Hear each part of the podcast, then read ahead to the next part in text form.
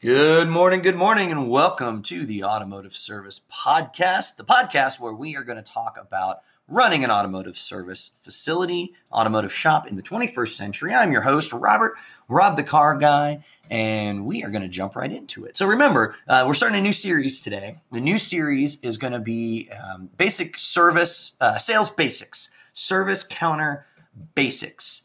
So this is some of the stuff's going to be really obvious. Some of this stuff is going to be a refresher for those of you that have been in a sales environment for any amount of time. But some of this may be new. Some of this may be something that, uh, let's say you haven't been in this industry for a long time, you weren't in a sales position before this.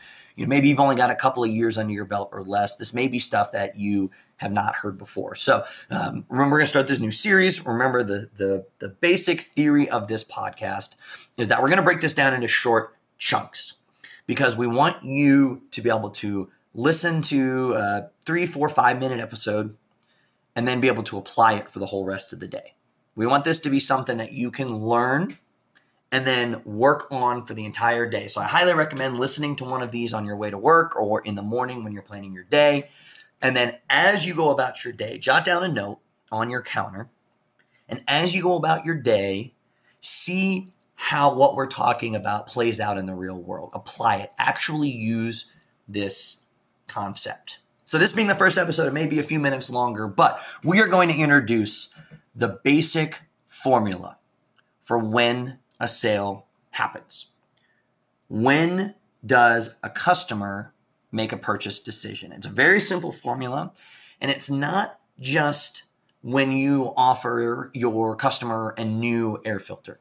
It's not just when you offer your customer a transmission fluid exchange service. Okay. When does your customer say yes to preventative maintenance?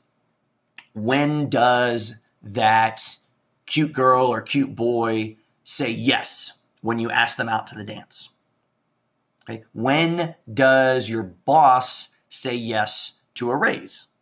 Okay. All of these are sales situations. When do you get a yes when you're trying to sell the concept of something to somebody? And it's a very simple equation. It's the same equation works in all situations, whether you're trying to sell a transmission service or trying to sell yourself to ask somebody out, or when you're trying to sell yourself to getting a raise. And the equation is this when perceived value, perceived value, not actual value, but the perception of value, to the target, perceived value is greater than cost, that is when a purchase decision is made.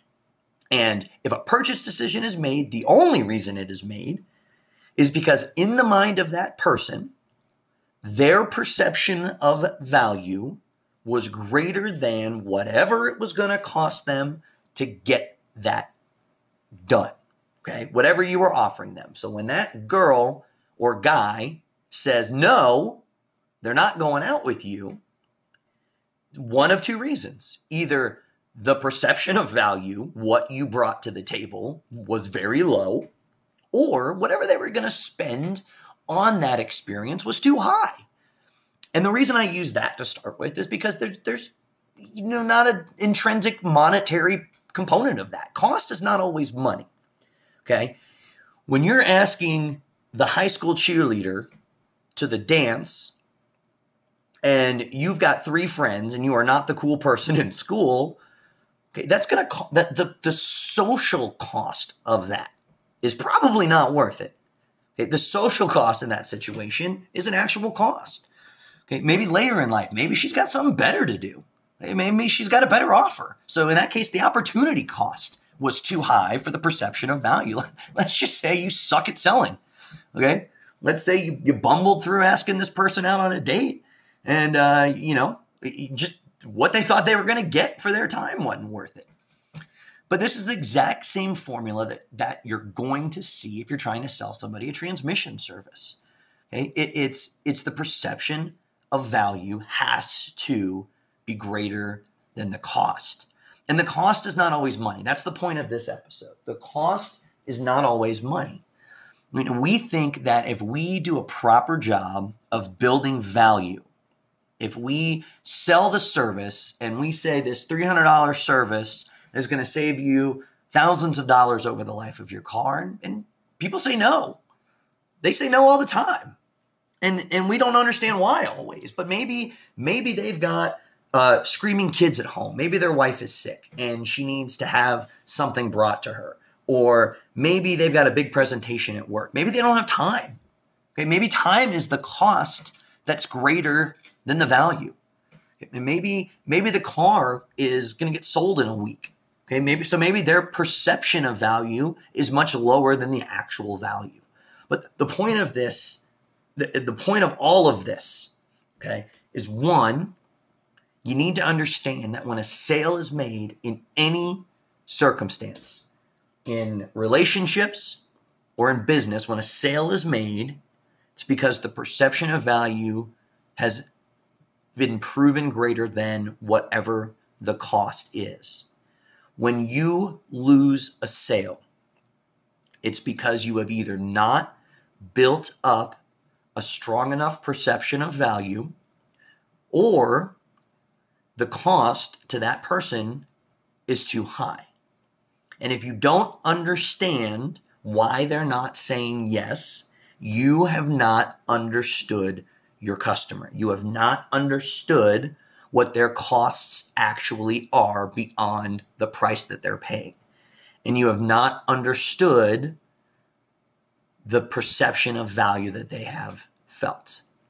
So look through this today as you continue, as you sell today, as you talk to people, as you have conversations, as you sell appointments over the phone, as you present estimates to your customers. Think about the formula. Perceived value is greater than cost. And when they don't make the sale, try to figure out why. I'm not saying bombard them with 37,000 questions, but when they leave and you have a minute to decompress and, and think about it, try to figure out why that sale wasn't made. And then think is there something you could have done differently? You know, what's the perception time? Could you have gotten them a loaner car? Could you have gotten them uh, an Uber? Could you have figured out a way to lower their costs? We're going to talk more about that in future episodes, but today it's all about memorizing the formula and analyzing where's the perception of value and where is the actual cost to the customer. And on the next episode, we're going to dig in a little bit more about this. So appreciate it. As always, if you find value in this, subscribe to the podcast, and we will see you on the next episode. Good luck out there.